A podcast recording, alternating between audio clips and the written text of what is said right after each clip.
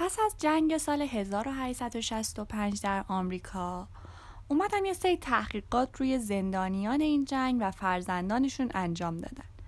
متوجه شدن که فرزندان پسر و همینطور نوه های پسری این زندانیان نسبت به همسن و سالای خودشون طول عمر کمتری دارن و مستعدتر هستن نسبت به یک سری از بیماری ها مثل بیماری های عفونی، بیماری های روانی مثل استراب، افسردگی و آلزایمر.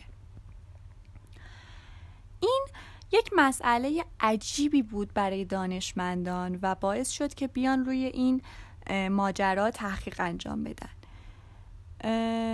و باعث شد که یک دریچه‌ای در دنیای علم به نام اپیژنتیک باز بشه.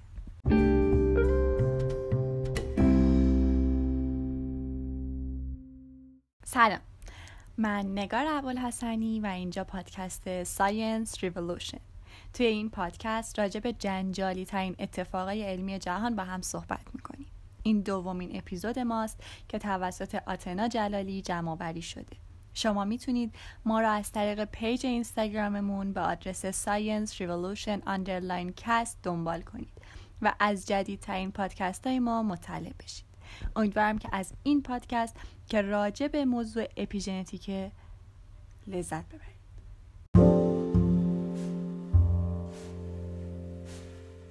حالا اینکه منشأ این ایده از کجا میاد برمیگرده به سالهای خیلی قبل در زمانی دانشمندی به نام لامارک. لامارک به این باور بود که ویژگی های اکتسابی می‌تونن به ارث برسن. در ابتدا این ایده خیلی احمقانه به نظر می‌رسید و کسی اونو جدی نگرفت تا اینکه در سال 1940 یک جنین شناس به نام وادینگتون این نظریه رو بیان کرد که ژنها نقش کوچیکی رو دارن ایفا می‌کنن برخلاف چیزی که قبلا تصور می‌شده. از جمله عملکردهای ژنها مثل شکلگیری چشم یا رنگ چشم می‌تونیم اشاره کنیم. یا اگه بخوایم خیلی راحت تر توضیحش بدیم اینه که برای اینکه سلول های چشم بدونن که سلول های چشم هستن نیاز به ژن دارن. ولی اینکه چشم چجوری کار می‌کنه برمیگرده به اپیژنتیک. پس عمل کرده هر ارگان مثل چشم برمیگرده به اپیژنتیک و شکلش برمیگرده به ژن.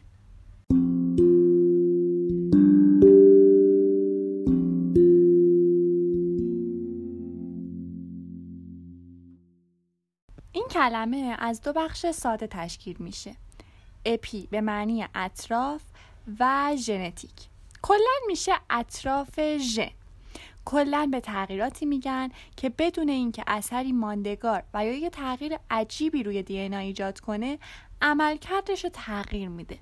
بعضیا بهش میگن روحهای روی ژن. پس یعنی چی؟ یعنی اینکه اپیژنتیک عملکرد رو عوض می‌کنه و تغییر آنچنانی روی دی نداره. حالا بیایم بگیم که این تغییرات از کجا میان. دی ان یه جورایی مثل سخت افزار کامپیوتر میمونه و اپیژنتیک مثل نرم افزار که با تعامل با محیط اون سخت افزار رو خاموش یا روشن می‌کنه و می‌تونه عملکرد رو به کلی تغییر بده. برای اثبات این فرضیه دانشمندان یه تحقیقی رو به روش سنتی انجام دادن و اون تحقیق روی دوقلوهای همسان. دلیل اینکه دوقلوها برای این تحقیق انتخاب شده بودن این بود که دوقلوهای همسان یک تخمی از یک منشأ ژنی نشأت می‌گیرن و توالی ژنهاشون کاملا مشابه همه پس انتظار میره که دقیقا در دوران زندگی مشابه هم عمل کنند و به بیماری های یکسانی مبتلا بشن. پس هر گونه تغییری که با اون روبرو بشن چیزی فراتر از ژن بوده. در سال 2019 تحقیقات نشون داد که با جدا کردن دوقلوها در بچگی در زمان بزرگسالی اونها نه تنها دارای فعالیت مغزی و فیزیولوژیک متفاوتی هستند بلکه حتی میکروبیوم ها یا همون میکروب های مفید رودشون هم یه عالمه با هم تفاوت داره.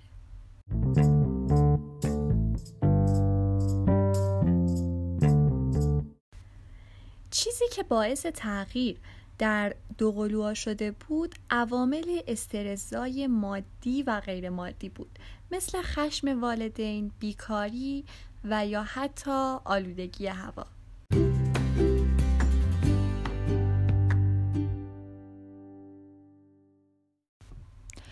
حالا این مثالهایی که گفته شد عواملی هستن که تعیین می‌کنه اپیژنتیک چجوری عمل می‌کنه.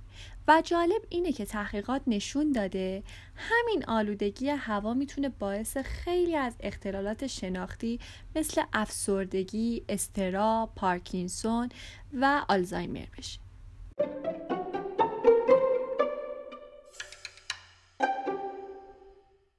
این عوامل ممکنه در بچگی ایجاد بشن و سالهای سال تاثیرشون غیر فعال و نهفته باقی بمونه ولی با یک شوک ناگهانی بروز پیدا بکنن برای مثال اگه کسی ژن مربوط به ابتلا به یک سرطان خاص رو داشته باشه تا زمانی که اپیژنتیک به کمک عوامل محیطی اون ژن به خصوص روشن و فعال نکنه فرد مبتلا به سرطان نخواهد شد.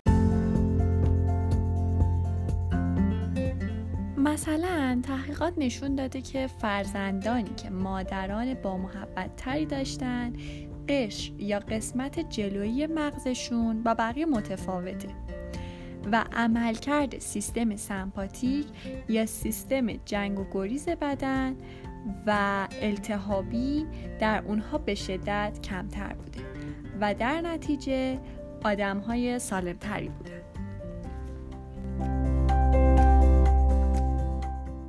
به عنوان مثال یک روانپزشک در طی تحقیقاتی که روی قاتلان سریالی انجام داده بود تا بتونه نقشه مغز اونها رو بررسی کنه به طور ناگهانی متوجه شد که نقشه مغز خودش به طور عجیبی شبیه قاتلان سریالیه.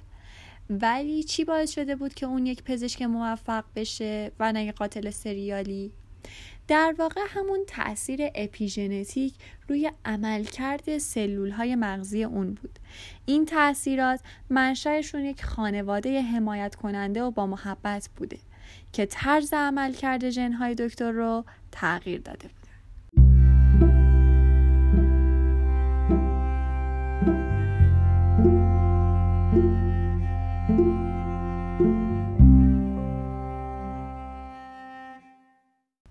همونطور که گفته شد مبحث اپیژنتیک به طور گسترده این روزها در درمان سرطان مورد استقبال قرار گرفته.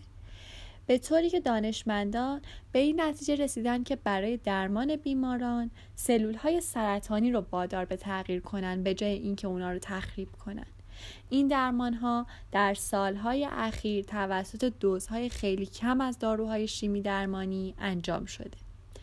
نتایج این تحقیقات نشون دادن با تغییر عملکرد سلول که همون تغییر اپیژنتیکی هست روند بهبودی افراد بسیار بهتر از گذشته شده بوده.